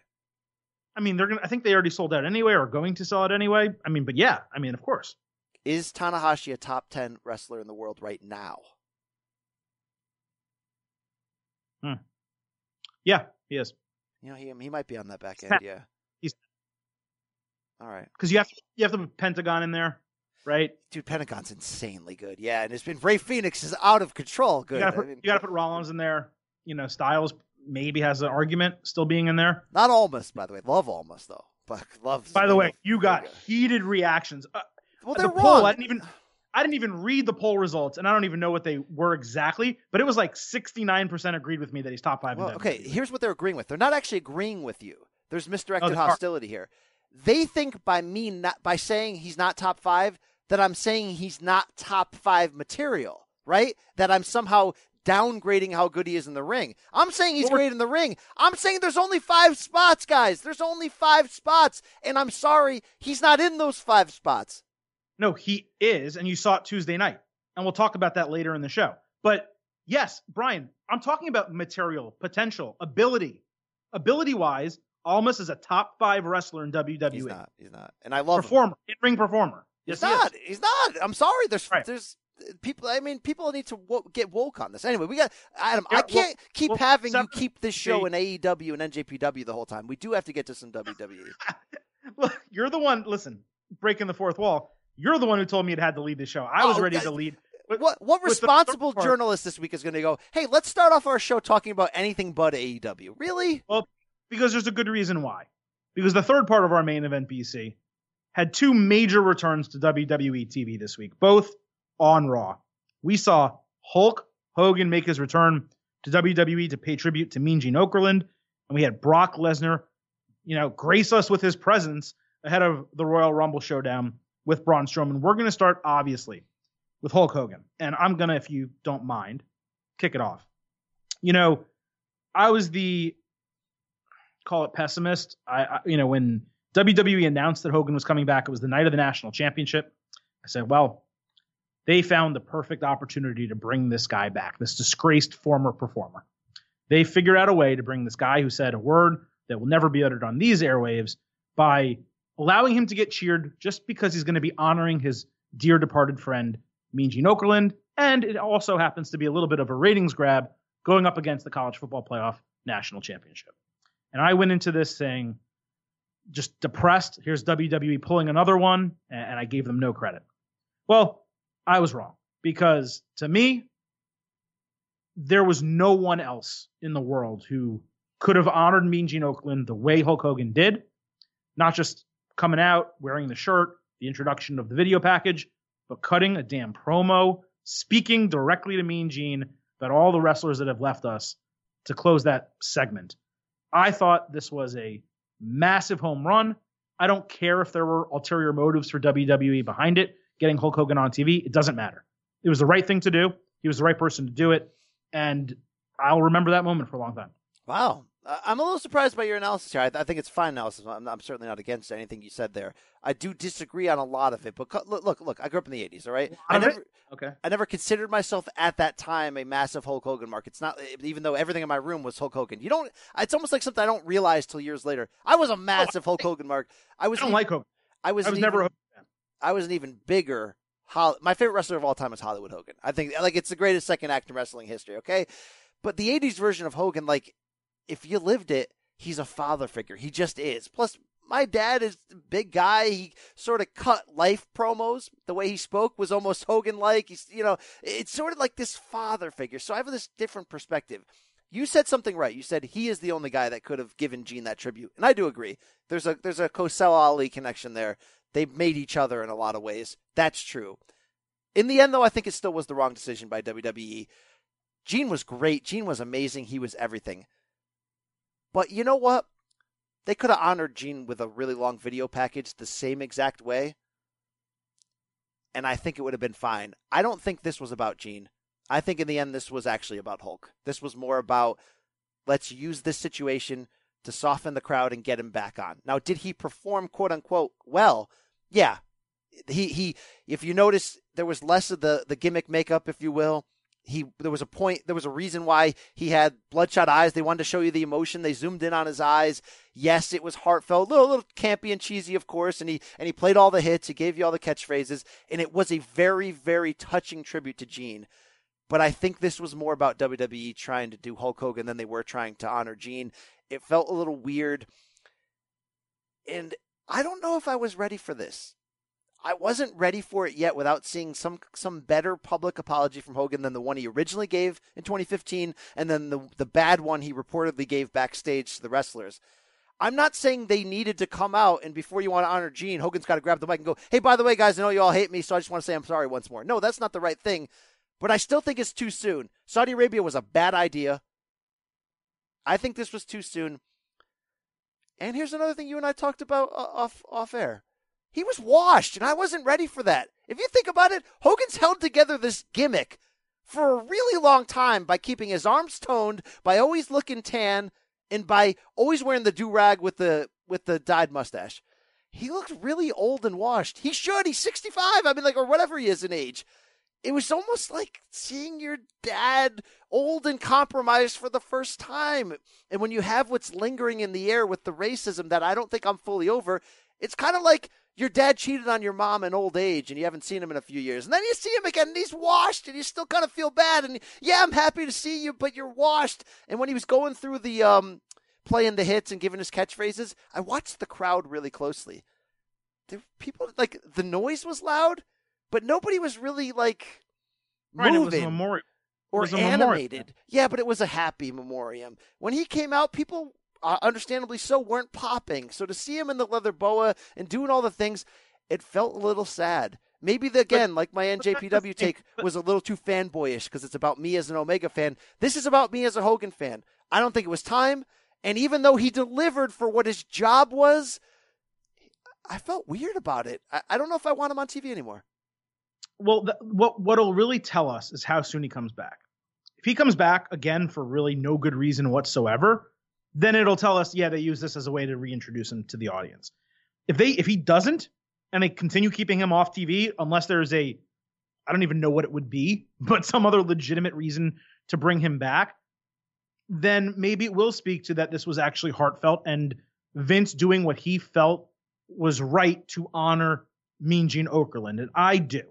I didn't initially, like I said, in the moment, I was like, there's no other way they could have done this. They're just really, what are you going to bring Ric Flair out? Like Ric Flair, yeah, he had that relationship with Mean Gene, not the same as Hogan. Hogan credits Mean Gene for making Hulkamania work. It's the guy that needs to be there in that moment. And you're right. He was washed as hell. And you know what? I think that played into maybe a little bit of why I feel the way I do. He was heavy. He had a pop belly, big one. Even Hogan, you talk about keeping his arms toned. He kept his chest toned. This is a Hulk Hogan who seems to have been depressed and letting himself go a little bit. His eyebrows were not dyed. They were pure gray. They weren't blonde. You know, if he had the bandana off, you might have looked at him like, oh, my God. Like, who even knows what he looks like without the bandana these days, right? So for those reasons, I'm giving WWE the benefit of the doubt. Because not only did it work, but I believe that Vince McMahon in this instance had the best intentions in mind. We said on last week's show, how many people was Vince legitimately close with who are still around? Mean Gene's one of those guys. And I'm gonna err on the side of they honored a legend in the right way. And the other things matter. I'm not over them either. But in this instance, just like you said, like when your dad comes back, he's been gone from your parents, been divorced for years, there's special moments and reasons where you say, you know what, we're going to put our differences aside. That's fair. And we're going to accept you in this moment. And that's what I did for Hulk Hogan. That's fair. And if you want to take me down to the core of what this is, a tribute to Gene, It worked. It felt special. It felt nice. Even the campiness of him talking about the tag team in heaven. I mean, I like the Twitter exchange which followed between Curtis Axel and Hogan talking about how Hogan honored his father, of course, the Mr. Perfect. That was really touching, and a lot of that was good. And a lot of this is more about me personal, but it just part of it, again, was just seeing – it felt sad seeing somebody who every time he'd come out in the past got massive pops – going through the motions of the shtick and the hits and feeling like people, rightfully so, didn't care and didn't really want it. You know? And but I mean, it wasn't, again, you're stuck on that. It wasn't that they didn't care. It was a memoriam. So they're not, when his music hits, they're not going to go crazy cheering for him because they know what it's for. Okay. When he's cutting the promo, he's not cutting a promo on a wrestler or to promote WrestleMania or do anything like that. He is cutting it to the screen for Mean Gene Okerlund. So they're not going to get off their feet and go crazy for it. It was well done. It was the right tone. Here's what I want for Hulk moving forward, though, and this is both in character and in real life. I want him to figure out who Terry Bollea is, and I know that's like a long-running joke, and it goes back to that trial and everything, you know, Hulk Hogan's penis or Terry Bollea's penis. I really mean that. Like, I don't know if I want him in the shtick anymore when he comes out, the boa, the everything. I kind of want him to figure out who he is as an old man, and if he does come out in certain right settings as a historical figure, that's fine. But like, I'd like to see that for him, for his sake, especially with all the bad that's gone on. Like, come out and figure out who you are as a person. I don't know. I think when you're a larger-than-life character like him, it's difficult to do that. Like, even Flair just comes out in a suit these days, but Flair wore suits. Ric Flair was always just, you know, Richard Fleer or whatever I forgot his first name, turned up, you know, like we talked about. So Hulk is the boa. He is red and yellow. You know what I mean? That's him. That's what he has become. You know, it's like saying when The Undertaker comes back, he should wear, you know, blue and green as opposed to all black. No, he's The Undertaker. Even if he comes out as a normal human being, he should be wearing black and have his hair look decent and so on and so forth. So I don't know. I think we're closer on this than you actually intimated here. The tone of the entire situation was correct. Whether you liked him being there or not, I thought it worked. The other return on Raw was Brock Lesnar. And you want to talk about the opposite of working? Ugh. Brock Lesnar, Braun Strowman, BC. I deserve full credit about this for Braun Strowman. I've been saying this for months. You can't put the title on this guy. He is not main event material, and it was never more obvious than Monday night. I don't care if he forgot a promo. I don't care if he just couldn't cut one, if they gave him a leash and he didn't run with it. I don't know what the error was, but it sucked. Did you notice that because they had the split screen, while Brock was talking, there were moments where Braun was mouthing words as if he was trying to remember what he was supposed to say next, and it just left me feeling like this. I want to shut this stuff off! That was awful. We've seen them waste Brock Lesnar appearances many times, right? Not even say a thing or hurt anybody, and he's back on a jet plane before it's 8:05, right? Like, we've seen that before.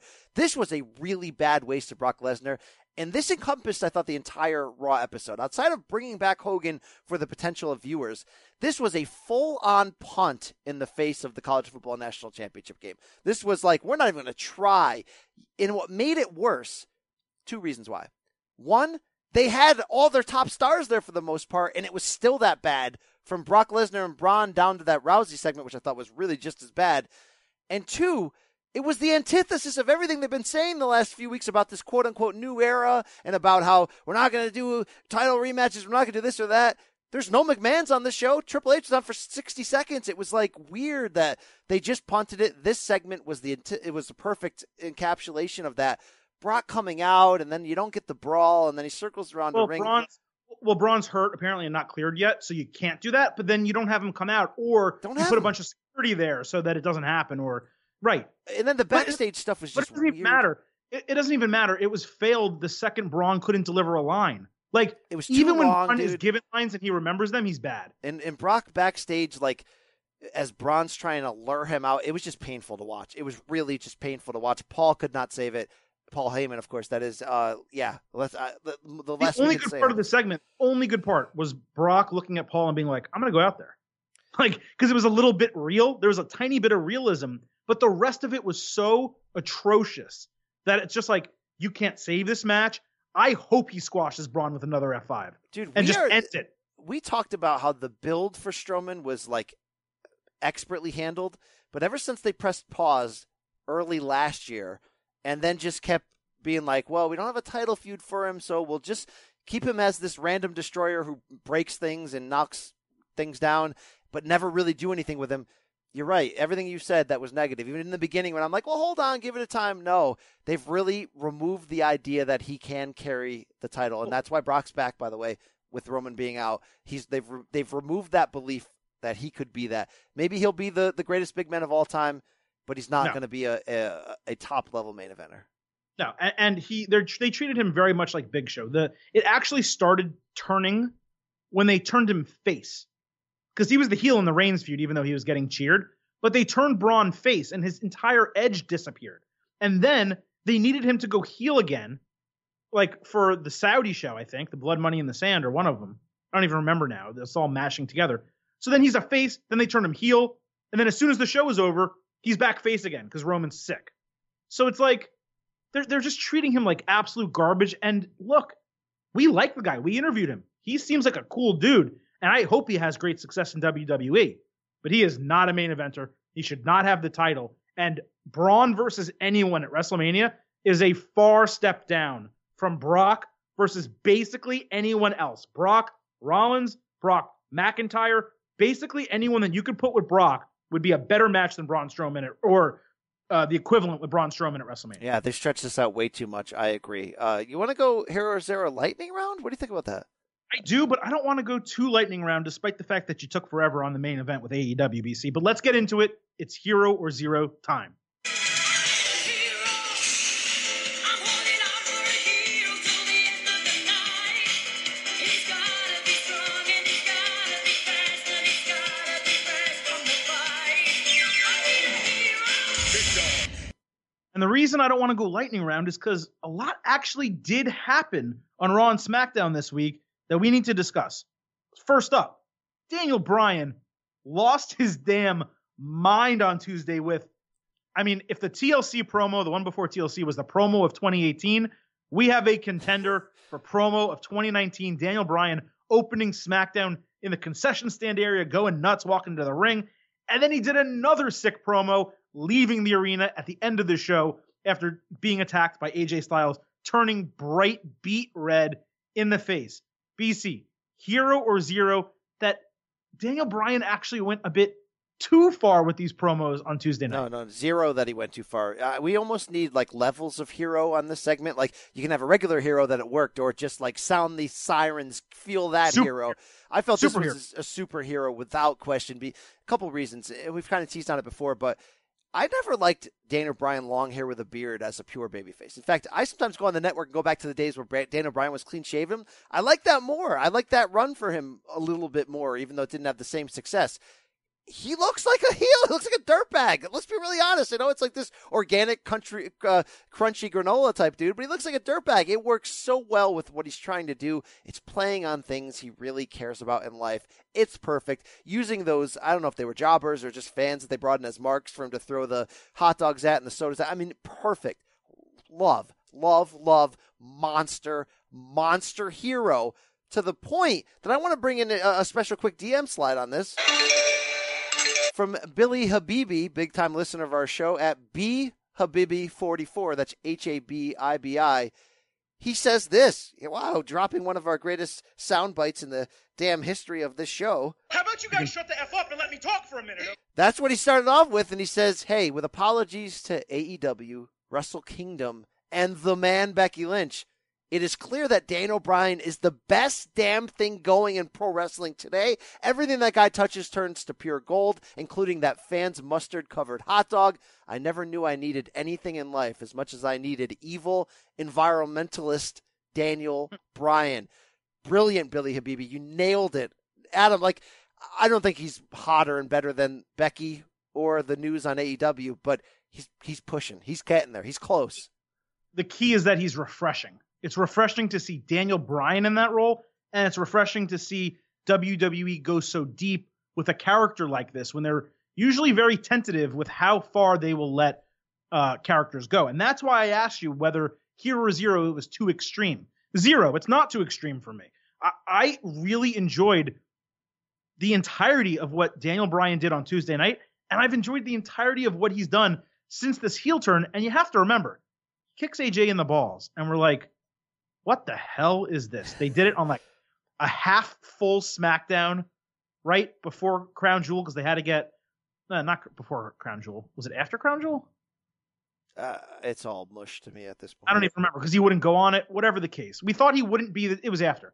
We thought he wouldn't be the. It was before Survivor Series because we thought, hey, Daniel Bryan's not going to be champion for a while. He refused to go to Crown Jewel, and all this stuff happened. They went the opposite way, and they've made him an even bigger star than he ever was before. Because as I've said, BC, when he now turns face again, whether it's a year, 2 years from now, 4 months from now, it doesn't even matter. It's going to be massive. Huge hero to the Daniel Bryan character and everything that's been going on recently. Love it, love it. Number two, Hero or Zero, lightning round edition. Adam, Sasha Banks wins a giant match over a giant and Nia Jax to become the number one contender to face Ronda Rousey at the Royal Rumble. Hero or Zero that this was the right call? Why are we even asking this? Of course it was, Adam. I don't know. I mean, my answer is Hero, but I could make a huge argument on why it's the wrong call. I'm interested why that is. Go ahead. Okay. So it's a Hero, okay? But if I was saying it was a Zero, you're almost wasting a Sasha Banks title match. We've been waiting for her to get this for such a long time to get back into this picture, okay? And basically what you're doing is you're throwing her to Ronda Rousey because Rousey's beaten everyone else on the Raw women's division because it's not strong enough right now. So instead of Banks, her next title match being one that she wins and actually keeps the title for a length of time. You're in the middle of this tag team thing that is seemingly never going to start. It's been going on for almost a full entire year at this point. And now she just randomly gets a title match to get jobbed out and beat by Ronda Rousey. And you can make the argument it hurts her even more than if she's never in the match and they save that showdown for when it really matters and you have multiple months of a build. Maybe she wins the Royal Rumble, a number one contendership match, etc. In this case, it was just like, hey, Ronda Rousey comes out and is like, hey, I like Sasha. She should challenge me next. And then Nia comes out and is like, no, she shouldn't. I deserve a shot. Nia, you just had a shot. Why are you even out there making that argument? So then Sasha beats her, which was great. And the match was very good, by the way. And Sasha looked great in that match. But, I mean, it seemed like a rushed, wasted situation for Sasha Banks. So that would be the Zero. And you know what? I feel that way, truly, about the entire segment, except I'm thrilled that Sasha Banks is going to be in a major singles match at the Royal Rumble. You know, normally I chalk this up to a typical Silver King take of taking something awesome and finding the root of the bad part of the one seed that didn't grow, but you make a compelling case this time around. You're right. They're going to use Sasha Banks to prop her up one time to job her out. And I don't like when they rush these feuds, like when they did Cena Reigns last September and rushed it, like when they did Brock and Braun. Wouldn't it be great if WrestleMania was the first time Brock and Braun ever shared a ring? No, it's not going to be because they also shared a ring with Kane. Hashtag never forget at the Royal Rumble, by the way, for a title. Brock beat him head to head, too. Yeah, no doubt. I was happy about this, but you're kind of convincing me that this is wrong because the reality is Ronda versus Sasha should be the level of a SummerSlam title feud. Like, it should be incredible because guess what? The match is going to be incredible, and it's part of the reason why the women are taking over and why we care so much about the Royal Rumble, and we care about it so much because there's these women's matches we have to see, and they could and should main event that show just like they could and should main event WrestleMania this year. But you're right, they are going to rush this and ruin this. So that is sort of a slight zero, despite my entertainment. And it kind of is, again, representative of what I thought of Monday night. That Rousey segment with Bliss was one of the darkest zeros we've seen in a long time. And almost everybody but Bliss is to blame for that awkwardness. You and anyone else is 1,000,000% right. Nia has evolved to the level of not X-Pac heat, go home heat, get off my screen heat. We know you're not like most girls. You're not like most wrestlers. I don't even want to see you anymore. I know it's so mean and harsh, but yes, they've taken this too far and they've ruined her. She was atrociously bad during the segment. The whole part, like Sasha actually had that real great line calling her a bitch, but the way that Nia fielded it, oh, I am a bitch, but I'm not the bitch. I didn't know she freestyled back in the chair. Yeah, it felt like she freestyled it, and it was awful. And you said you liked this match. I know Sasha sold out. It was almost like Nia stained my TV so bad that I couldn't see through the stains enough to realize that I'm watching a good match. I wanted it off my damn TV. Maybe I just really liked the finish because I loved the finish. Her jumping on her back and putting her in the bank statement, that was pretty sick. It's like, look, I know that she's the female Big Show. I know that she's the giant who has to essentially lose all of these, but she talks a lot of crap for always losing. And she just tapped out to skinny Sasha. I mean, like, it just made her look even worse than she ever has. Yes, Sasha Rousey's going to be fired, though. So it's a split decision in a lot of ways, but I think he did nail it. It's also like every time Rousey has a title match, there can't just be a normal challenge. It's like the thing that happened on that red carpet with Nia, that Rousey got the opportunity. It was like just kind of handed to her. Oh, sure, we'll fight, right? And then Natty did win a number one contendership, but they're best friends, so there's no real argument there. And what was up with Rousey putting over Sasha? Like, insane. That's what I'm saying. Like, she shouldn't. Like, why weren't they talking about Bliss saying to her, well, you know, you've beaten a lot of the women here. You haven't beaten me, she did. She beat her for the title, but you haven't, you know, really beaten me. And, you know, you still should have to go through me. And Sasha's music hitting and Sasha coming out and saying, you know, who you haven't beaten? You haven't beaten the boss, the best women's wrestler on this roster. You've shied away from me. You haven't given me the respect I deserve. I want a title match. And then you go with what they did. Instead, they're trying to have Ronda Rousey put over Sasha Banks. That's weird. I don't need Ronda Rousey to put over Sasha Banks. Sasha Banks is over. Sasha Banks has it. Yes, there's the button. It. Sasha Banks has it. Okay, so the whole sequence did not work for me. But to your point, though, you're like, hey, we should have Sasha Banks, Ronda Rousey. It's a SummerSlam main event type of situation. It is the Royal Rumble. So they're giving us a really good women's match, and that's the only reason it's a hero. But just stop making Rousey look bad on the damn mic. I really can't wait to show the man how it's really done. I mean, her putting over Sasha was like fingernails on a chalkboard. Stop. It makes no sense. Stop. But people think I love Rousey, and I love the man. I love Sasha Banks. We just haven't had the opportunity for me to talk about it. Oh, yeah. Who are you feuding with right now on Twitter over your love of Rousey? Somebody came at you with fingernails. It was ridiculous. I paid it no mind. Was that Billy Habibi? Did I just put over a guy who's in a war? No, I don't think so. I don't think so. You're in all these Twitter wars. I don't know what's going on, Silver King. If you responded to people, I mean, look, let's move on. Wow. All right. Hey, is it my turn here? My point is you let people get away with a lot of stuff. That's all. Well, you know, they got to tune in on Wednesdays to hear my opinion. You know? That's fine. And maybe that's what I'll start doing. All right. Lightning round of Hero Zero BC. Seth Rollins is being pushed to the moon on Raw, squared off again with Triple H, demanded a title shot with Dean Ambrose, and WWE answers that by continuing something I legitimately did not realize had started, a Seth Rollins Bobby Lashley feud. Apparently, that started last week somehow, and then they opened the show with them attacking each other. I swear to you, they opened the show with Rollins and Lashley attacking each other. I had no idea why. I'm 100% with you. I don't even remember. I still don't. I'm not convinced it actually happened. I have no idea why that happened. I don't know why Lashley then felt the need to decimate him in the main event. I guess it's for the Royal Rumble so that maybe they're the final two or in the final five, and that's the storyline that we're going to get. But what the hell are they doing? Look, this was a really bad episode of Raw. The six-man match that they started with that opening segment, which was so predictable. The only more predictable than that was Lashley coming back in this main event, which you want to talk about leaving the fans speechless for all the wrong reasons. That main event Seth Rollins match was turning hot fire. And then Lashley just walks in, who we don't want feuding with Rollins, and he shut the crowd up, but not in a good way at all. They ruined what they had built right there, and you're just like, oh. By the way, I really feel like 95% of Raw matches end with outside interference, and 60% or 70% of the time, it's totally telegraphed. Like, can we get back to just having finishes? Please? Yeah. Like, I'd be fine with that. I'd be fine with wins and losses mattering, and that we don't have to protect everybody with this crap.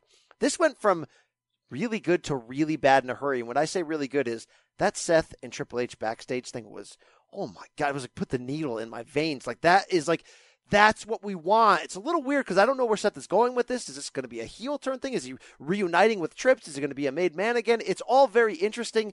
And I felt ultimately like Trips really like hit a home run in that short little instance he was on the screen.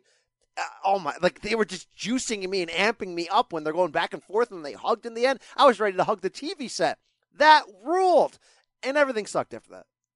By the way, I also like that they just randomly showed Triple H talking to Sasha and Bailey backstage, like on the monitor before Seth saw That's him weird, and then right? went back there. No, I like that stuff because it's telling you that stuff is, I almost said the other word.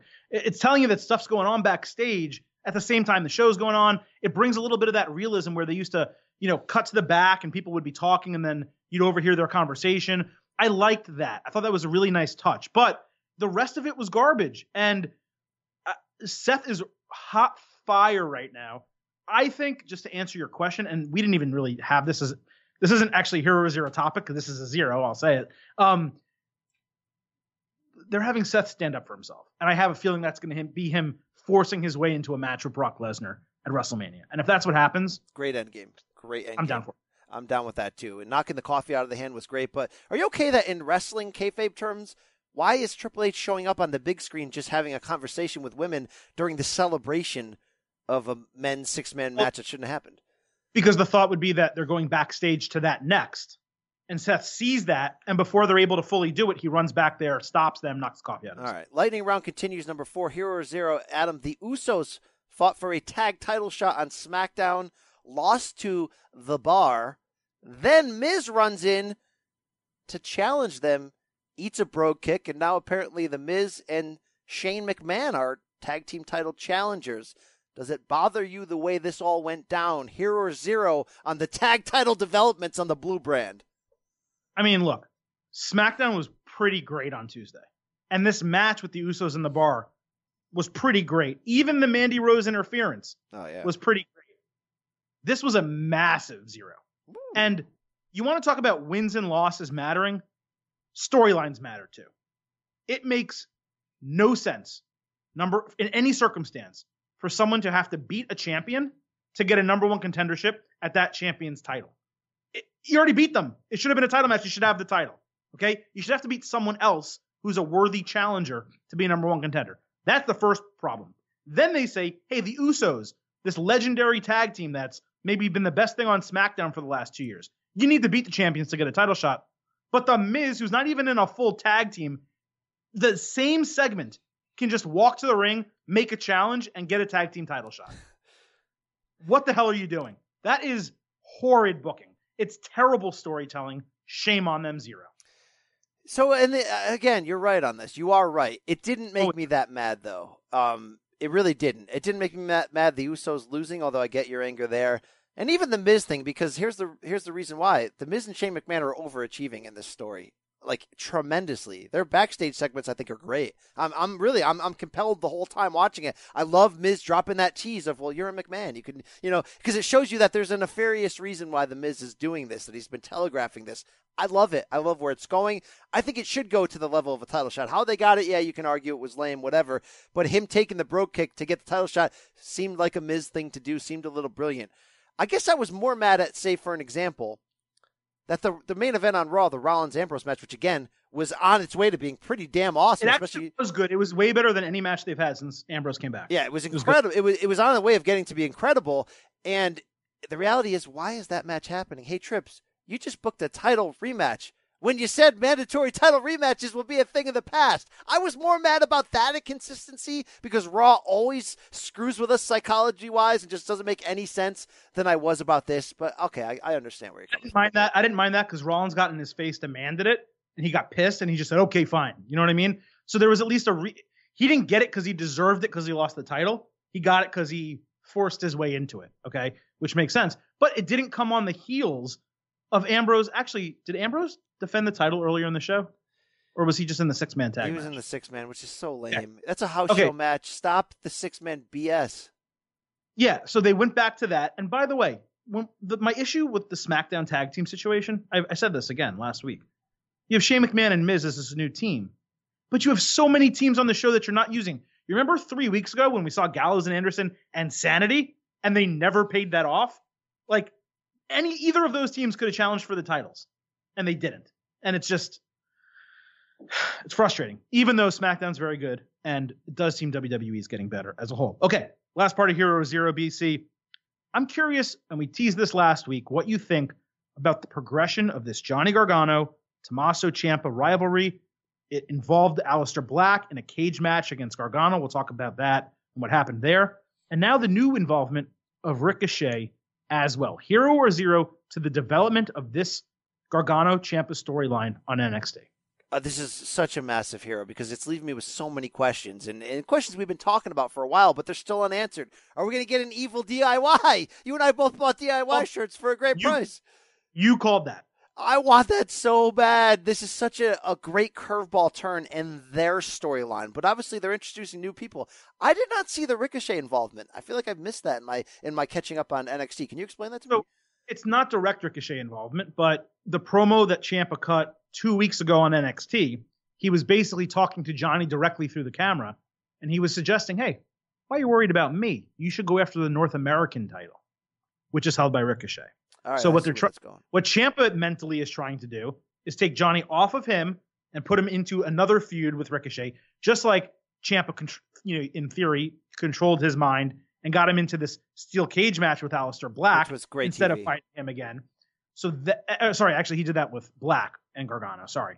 But point being, Ciampa is playing this now mastermind diabolical role, and I think is setting up perfectly for what's to come. But you finish and then I'll tell you. Yeah, this is a friggin' massive hero.